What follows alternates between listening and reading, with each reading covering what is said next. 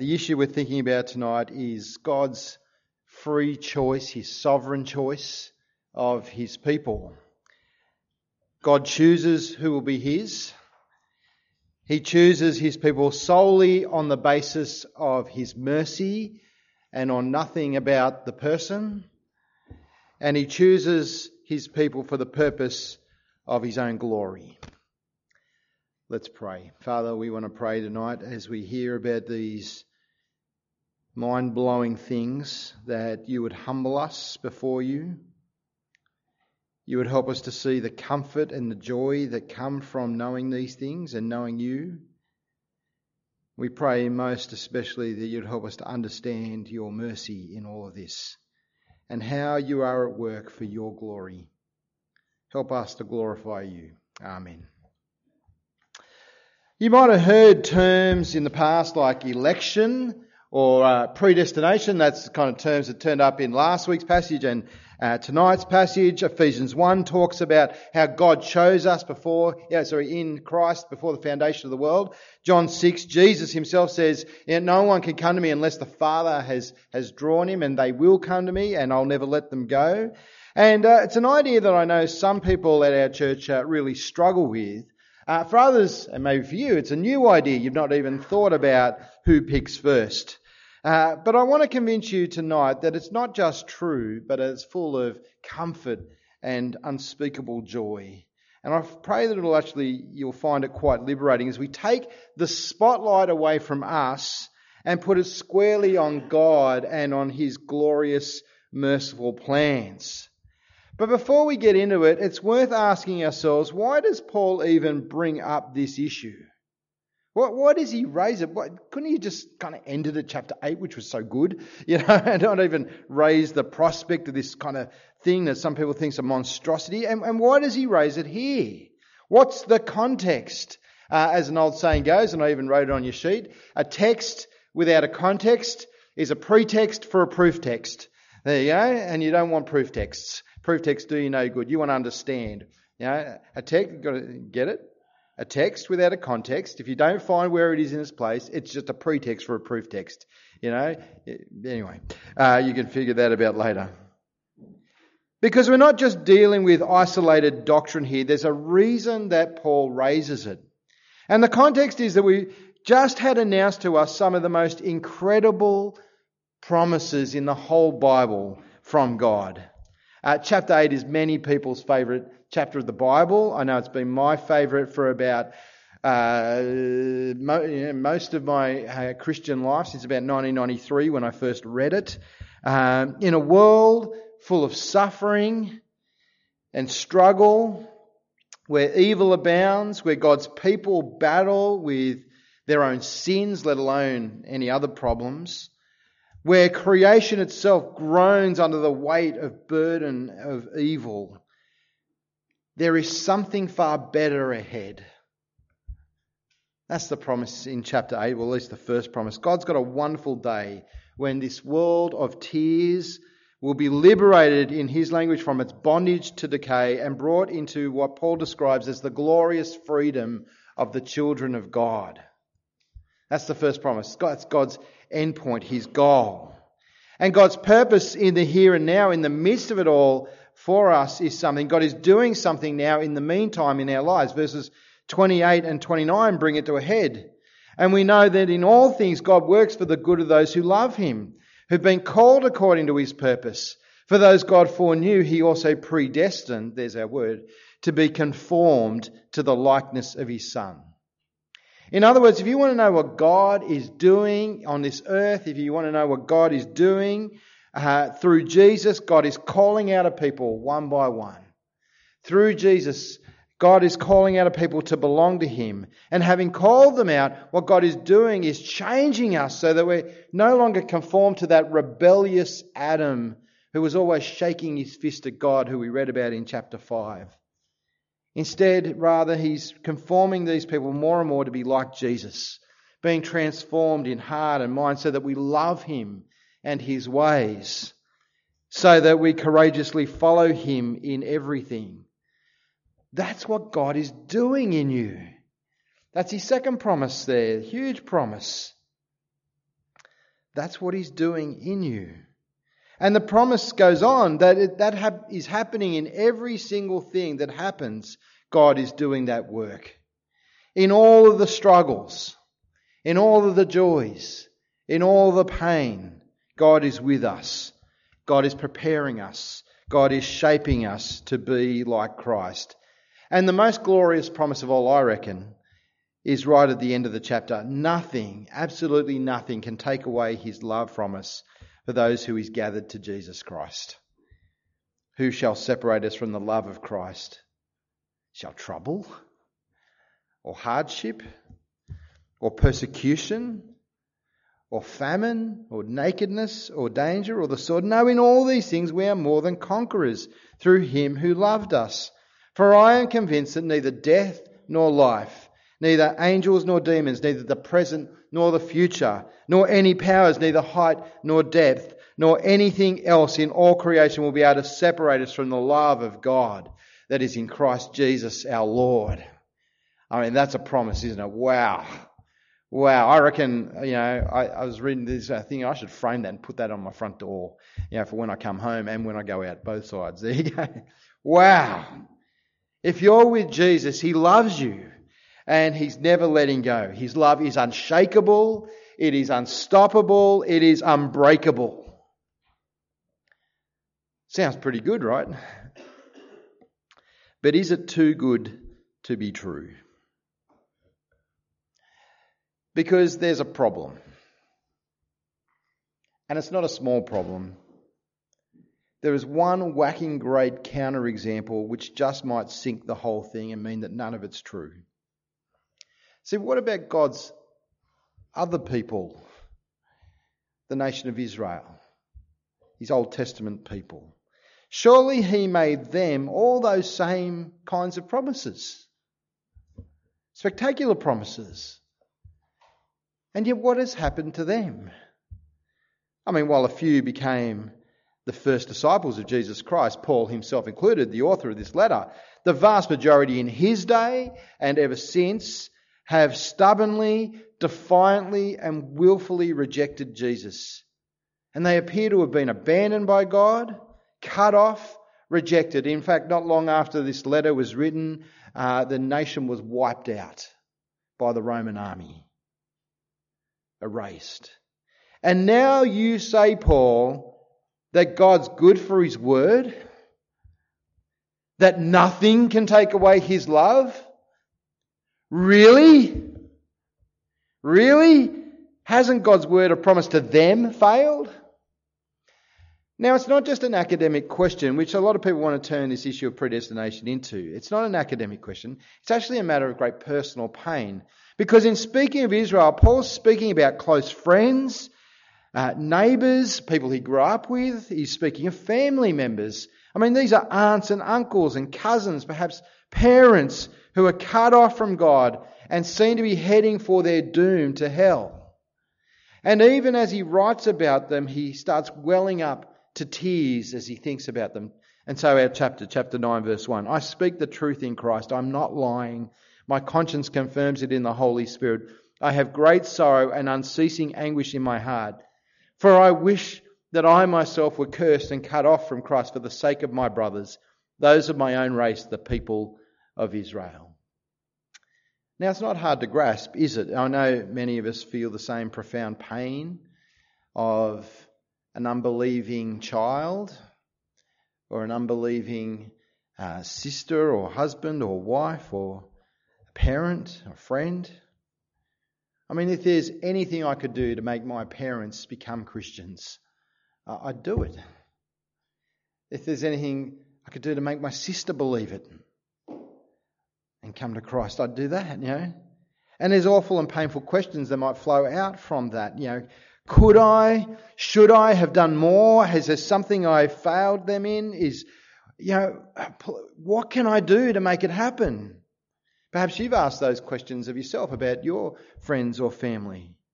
Maybe you've even tried the same bargain with God that Paul has made for their salvation. He says, I could wish, I could wish that I was cut off in order that they might be saved. I wish I could go to hell if it meant that they could go to heaven. I was talking to a lady at morning tea. She said, I, I wish that for my kids. None of them are believers. And if, I, if that meant that they would be saved, I would do it. What love and anguish he must have felt to be able to say that. Much in the same way that Moses cried out to God after the incident with the golden calf in Exodus 32. Oh, if only you would destroy me, if it could possibly save them. But it's more than personal pain for Paul because it does cast this dark shadow of doubt over God's faithfulness to his promises, particularly when you think about all of the privileges that they had from the hand of God, all of the blessings which flowed, which just amps up the problem. They had all of the benefits. And so, verse 4, he lists them. He says, Theirs is the adoption as sons. They've always been called the children of God. He says, There's the divine glory. You think how they went through the Red Sea, what they must have been like to have the piles of water on either side and this dry path, and then to watch the army behind be destroyed. They, they heard the voice of God and met with him at Mount Sinai, and they, they covered their ears and said, Stop talking, it's frightening us. The covenants. There's the receiving of the law, that wonderful expression of God's character. There's the temple worship. Now they had God living with them physically. Theirs are the promises. The promises, the precious promises. Theirs are the patriarchs. And even Jesus himself comes from that family tree. They've got all of those privileges. And they've been cut off. And if God's promises appear to have failed for them who he, he was with and gave those things to, and why wouldn't they fail for me? Why wouldn't they fail for you? Who's really safe then? See, it really matters, doesn't it? If God is good for his promises or not. This is a massive, pressing pastoral problem for any Christian in any generation, at any stage of history, who has to take a stand on God's word and say, I'm going to follow Jesus at this point, despite what everyone else is doing and saying. Like Martin Luther, it's a 500 year since uh, the Reformation. He nailed uh, his colours to the door uh, of the castle. Uh, 500 years since then. Yeah, he was before the tribunal, about to have him killed, and he had his Bible in hand. he said, Here I stand. I can do no other. You want me to believe stuff that's not true? This is what God has said. Here I stand. I can do no other. But if God's word can fail, why would I stake my life on it? Why would I stake my life and my days on his promises?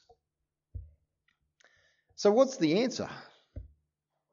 Has God's word failed? And the answer is no. No, it hasn't. Not at all.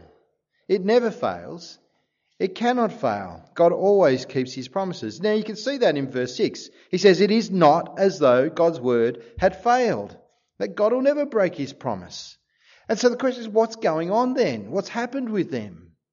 Well, Paul deals with both his pain and the pastoral issue with the same answer. And the answer all turns on this issue of God's free and sovereign choice. God's word has not failed, is the answer. God has always, God's people have always belonged to Him, not by religious pedigree or by family connections or history, but, but by His choice, His free choice. His choice is on the basis of mercy, and His choice is exercised for His own glory. And we're going to follow those three points through, and, and we're going to see why that helps us and why it's so comforting and, and helpful to us as we work it through. So, first point then, it's all God's choice, his election. Those who are truly God's people have always been called together by God's choice alone. It's never been anything to do with religious pedigree or family connections or things like that. Even, even our willpower. That's what he says in verses 6 and 7, doesn't he? It's unmistakable. It's not as though God's word had failed, for not all who are descended from Israel are Israel, nor because they are his descendants are they all children of Abraham. To put it bluntly and simply, not because you're simple, but because I am, and I need to dumb it down for me. Just because you've got an Israeli passport and a Jewish mum and dad, and you could even trace your family tree right back to Father Abraham himself, that doesn't mean you are automatically part of God's eternal people. Because not all of Israel are Israel. Now, if you think back to school, that's not hard for some of you. You're there. Venn diagrams. Who remembers Venn diagrams? Who teaches Venn diagrams? There you go. Uh. You know, you've got the set. Here's the set of all people, the big rectangle. Then you've got the set within that of Israel. Imagine that's a circle here. That's Israel, all of Abraham's descendants. But then there's another set that's within that who are the true Israel. And he's saying not all of Israel are the true Israel. Okay, not all of Abraham's descendants are all God's people.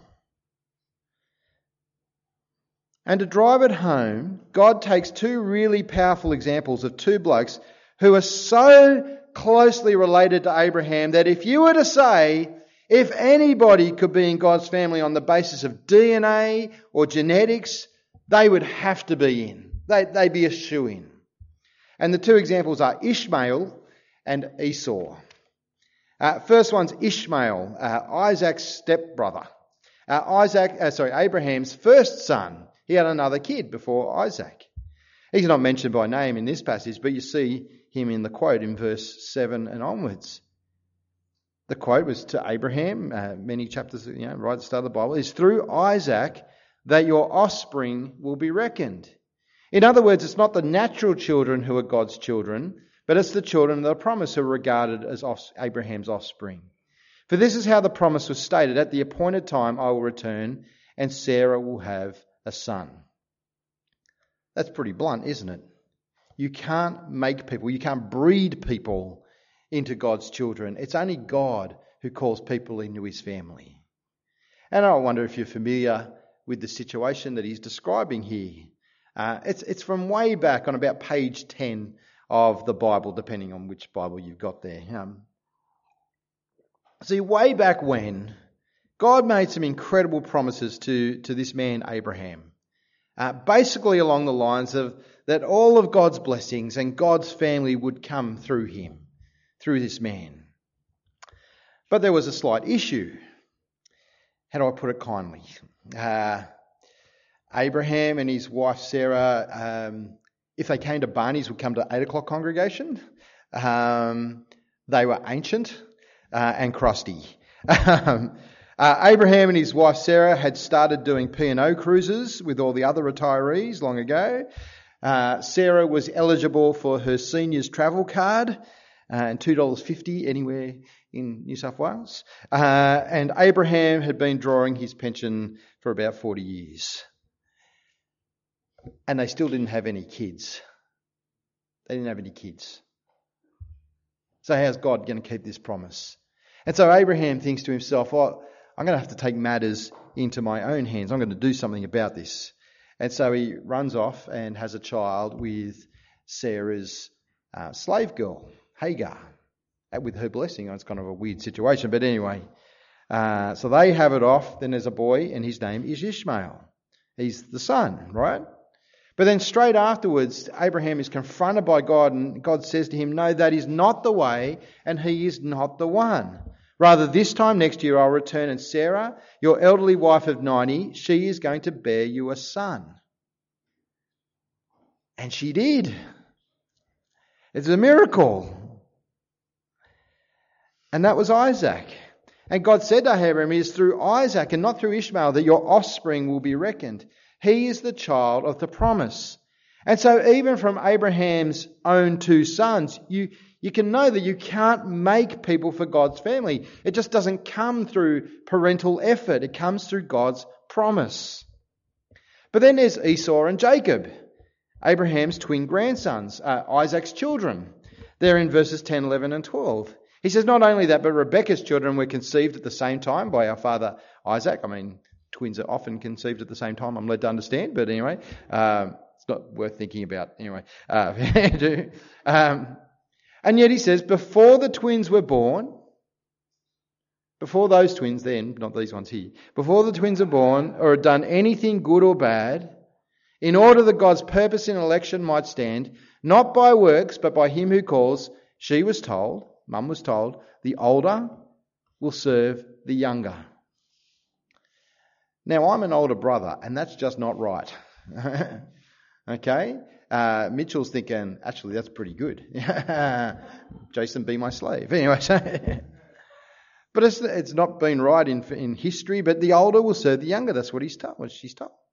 Just as it's written, Jacob I loved, but Esau I hated. God chose one twin and not the other one. There was nothing to distinguish them, not their looks, not their performance, not their religion, not their morality, because it was even before they were born. They were still in the womb, before they'd done anything good or bad. Not by works, but because of God's free choice, Jacob was set apart. And if you know the history of the two, he was a real dirtbag. I mean, he's a mongrel. Uh, he was a lying manipulator. We saw a little bit of that. You know, your brother's starving to death. Give me everything you have or will ever get, uh, and I'll feed you one meal. you know, uh, Esau's an idiot for agreeing, but that's what happens, and so it comes about that God's word is true. But God called this man. He was a terrible father. He played favourites with his children, and so uh, they, they fought. They even tried to murder one of their brothers because of his, I think, his mistreatment of his family. What a he was a scumbag. But God called him and turned him, him even into the likeness of Christ. Now, you can't get two clearer examples of the point of verse 6, can you? That not all who are descended from Israel are Israel. Not all Jews are God's people. It stands with God's choice alone. But think about what that says to our personal pain over our family members who do not know Jesus Christ. The anguish which leads Paul to saying, I wish that I myself were cut off and accursed. But Paul, it's not down to you. It's not down to you. We might want to bargain with God. I would do anything for my unbelieving brothers and sisters. I'd, I'd do anything for my unbelieving wife. I mean, I'm speaking theoretically because she's not one. Uh, I, have got a wife, but she's not an unbeliever. But you get my drift. But Paul says, I would do anything. I, I would even be cut off myself. I'd even go to hell if it could happen. But God says, you know what? It's not down to you. You can't make it happen. You can't force the issue. Or think about Australia.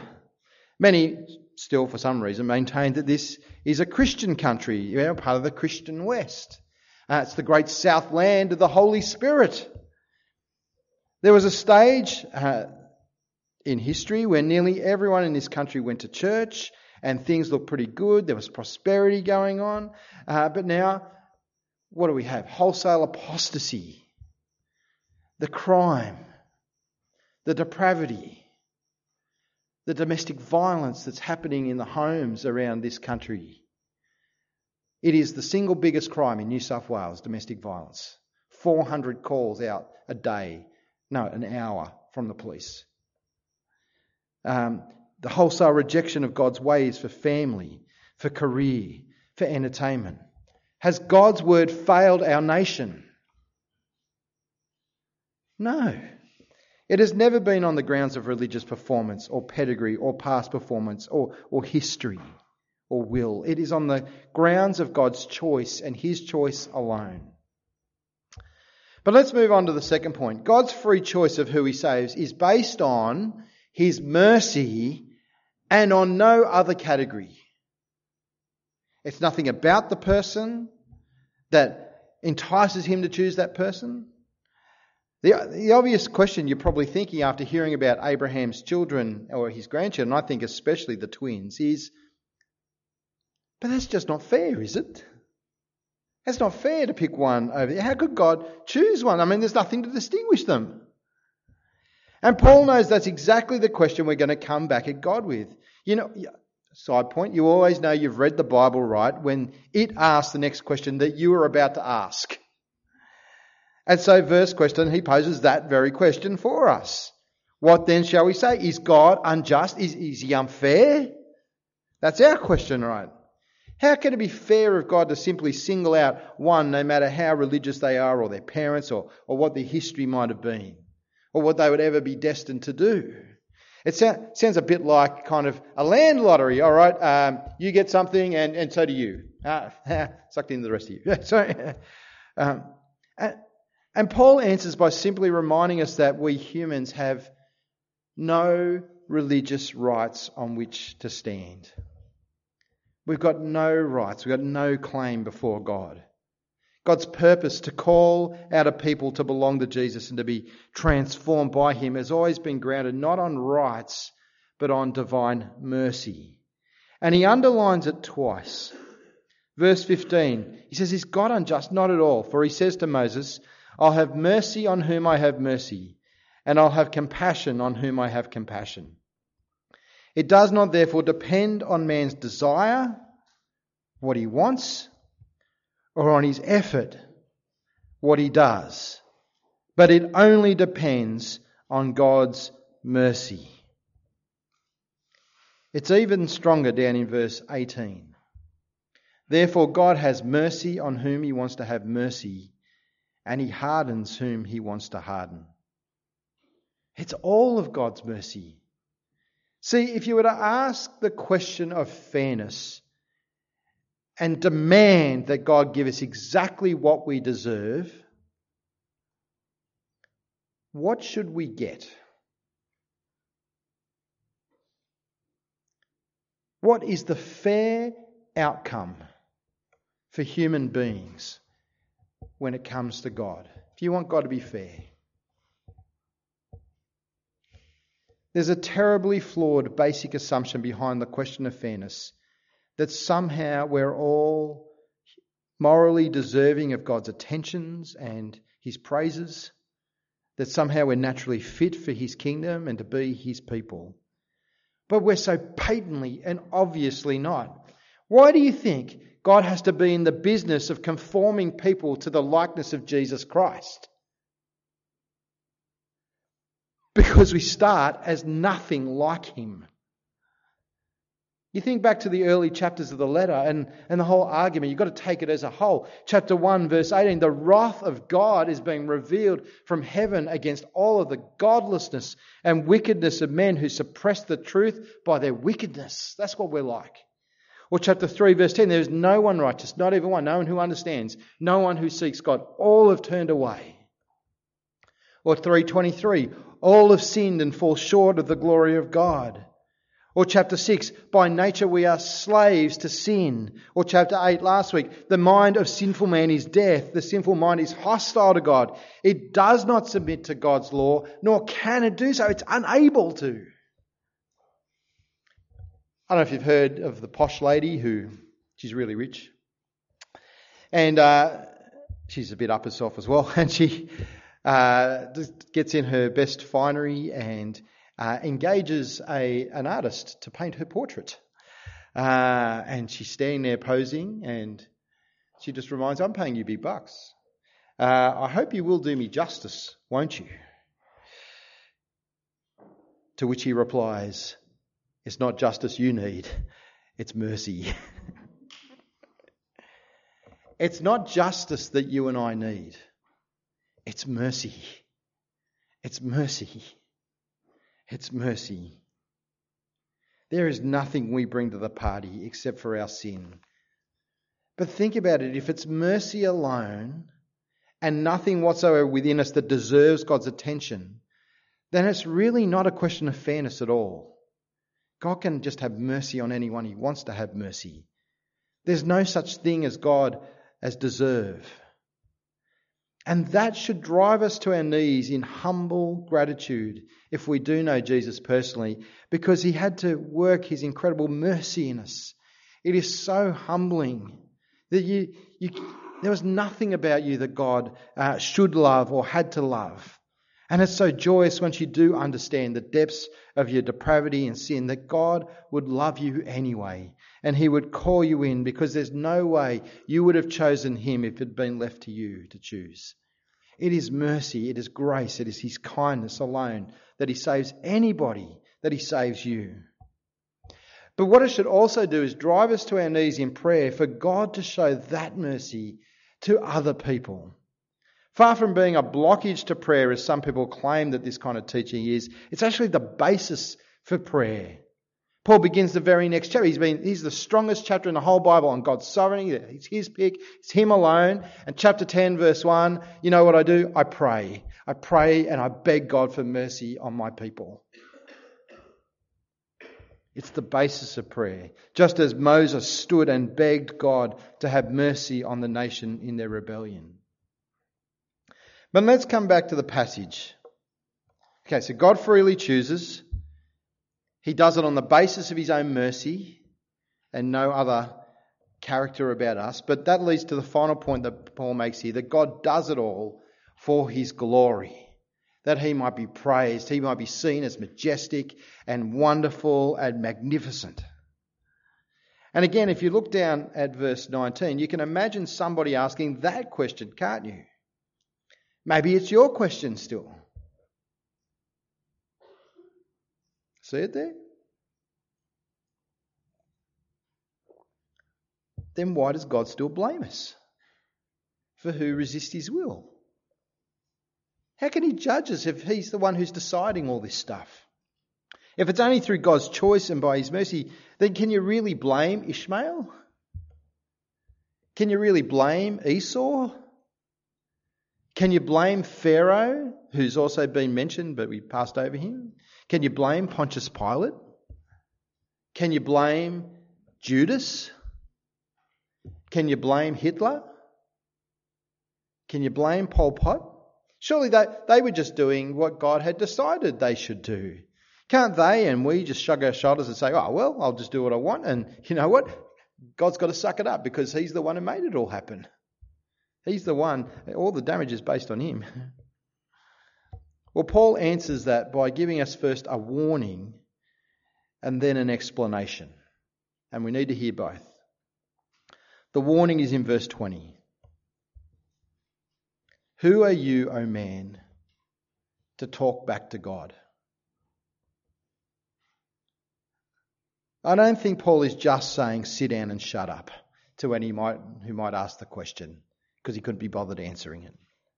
I think he's asking us to reflect on the folly of answering God back. How can the pot possibly say to the potter, Why did you make me like this? It's an absurd question. I mean, I brought some show and tell. Here's a pot I made at Boys Club earlier this year.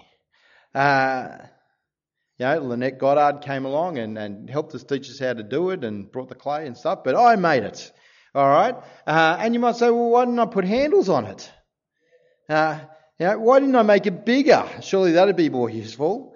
Uh, why did I paint it poo brown and red on the inside? There you go. Uh, why?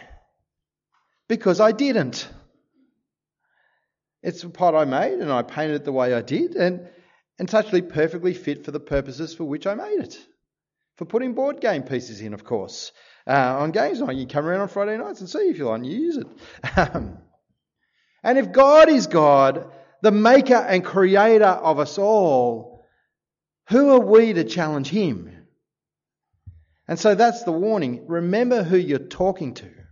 Remember who you're talking about. He is God. You're not God. He's the potter, you're a lump of clay. But then he goes on in verse 22 with an explanation. He says, just stop for a moment and from a position of the creature, just ask yourself the question, what if? What if it's like this? What if it's simply that God is patient with those who are on their way to destruction in order that those who He's chosen beforehand have the time to turn to Him? And to be part of his people, and so that he can do his work in them and transform them to the likeness of Christ, that they might glorify him all the more in the end. What if it's like that? Let's read it, verse 22. What if God, choosing to show his wrath and make his power known, bore with great patience the objects of his wrath prepared for destructions? What if he did this to make the riches of his glory known? To the objects of his mercy, whom he prepared in advance for glory. Even us, whom he also called not only from the Jews, but also from the Gentiles. I mean, Paul's not taking away anyway uh, human responsibility. The evil in our hearts plays itself out.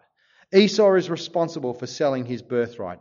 Israel uh, was responsible for rejecting God. Uh, and therefore, they've prepared their own way for destruction. They were ready, they were ripe. But even then, God held off from his judgments straight away. Ishmael was provided for by God. Esau was well looked after and he became a great nation, in fact. Uh, Pharaoh went on for years and years spitting in God's face and denying his power. God is patient even with those who are destined for destruction. And you know what? He even promised the hardening of Israel's hearts for a purpose that the Gentiles might receive the gospel, that the word might go out, that the gospel might go to the ends of the earth, that God might draw in people from all over this world, every nation and tongue and tribe and language, that they might become his people. And on that last day, when we stand uh, face to face with him in glory as those who are saved, we're going to marvel at just how glorious his mercy is. That he is that he was so patient with others while they lived, but even more, just how incredibly patient and merciful he was towards us. His mercy in giving his Son, Jesus, to die on the cross. His mercy in giving us the Spirit who prays for us even when we don't know what to pray. He's giving us His Spirit to cleanse us and to remake us from the inside out. And, and uh, in giving us His Word with its incredible promises that nothing can take away his love from us. Neither height nor depth nor anything else can separate us from his love in Jesus Christ our Lord. God is good for his word. So when we get before the judgment throne, who are we going to be thanking that we're there and that we've made it in? You know what I'm going to? Th- I'm going to thank myself. I'm going to. You're awesome. You're so lucky. God's so lucky that he let you into his home. I mean, really? That's not going to happen. We'll be thanking God for his kindness and his mercy and his grace and love. We'll be thanking him that he didn't destroy us as he ought to have, which would have been fair, but that he saved us for himself. God is good for his word, it will never fail. He chooses those who he's going to save. He does it all by his mercy, and he does it all for his glory. Now, I know that that doesn't answer every question and issue about this subject that you might have or that others might have asked you. There's a lot more things going on. There's a lot more implications from all of this. Uh, in fact, we're, we're doing the stretch night in uh, the next holidays coming up on this issue because cause I think we need to tease it out and see how it works and ask our questions and engage with it and, and, and test it out. Is that really what the scriptures are saying elsewhere, not just here? Um, you know, and is it true? And so I just I urge you to put that when we announce the date. It's October the fifth, I think it is. Make sure you're there for the stretch night on on predestination and election. But there's there's also implications too that I think we're going to be seeing on the night. But I just want to leave you with two, and I'll speak about them very briefly. One, the question of evangelism. Um, why bother sharing Jesus if God's already picked? And some people think it's a great blockage to evangelism. There's no reason we'd ever go out and risk, you know, being hated, you know, if God's going to bring them in anyway. Well, actually, predestination is the basis for evangelism because you know what? God's got his people out there somewhere. We've got to go and find them. And he's commissioned us to go and tell everyone that those people might hear and turn to him. And you know, we can go with confidence. And we can also go uh, not feeling the burden that other people's salvation rests on the strength of our argument or the power of our convictions or the passion with which we speak. We're just got to speak the truth. And God will do his work in those who he's chosen. Second issue how do I know if I'm one of the chosen or not? I mean, a lot of people have doubts about that. How do I know if I'm one of them, if that's who gets to pick? Good question. You'll have to come back next week because it's answered then. Make sure you're at church next week. I know. Bob, Bob and Bob alone can listen to the next week's sermon online. There you go. Let me pray. Let me lead us in prayer. God, you say that you'll have mercy on whom you want to have mercy and have compassion on whom you want to have compassion. And so, Father God, we thank you for your incredible love and mercy to us, for your very great and precious promises in Jesus Christ our Lord. That you would call us who are unworthy to be part of your family, your children, that you would set your love on us we thank you for your promise that you'll never leave us, that you'll never forsake us, that you'll never abandon us if we are yours. Help us to humble ourselves before you. You are the potter, we are the clay in your hands. Please mould us and shape us more and more into the likeness of your dear Son, Jesus. And Father, because it's all of your mercy, we pray for our children and our brothers and sisters our families, our parents. I pray for my sister and my parents. I pray for our friends. We pray for the historic denominations in our country that are falling apart and seem to have abandoned your ways. We pray for this great city with its millions of people and this great country with its millions of people living in darkness. We pray for our nation on the brink of turning even further from your ways. And we ask that you would be gracious and you would pour out your mercy, that you would turn your merciful hands to our families and to our nation. And we ask it, Father, for your glory, not for our glory, not for our promotion, but for your promotion, for the glory of your wonderful name that many, many people from this city and this nation, from our families and community, would be transformed by you into the likeness of Jesus Christ for the praise of your eternal glory. We ask it, Father, in the name of Jesus Christ, your only Son, the glorious one who is forever praised. Amen.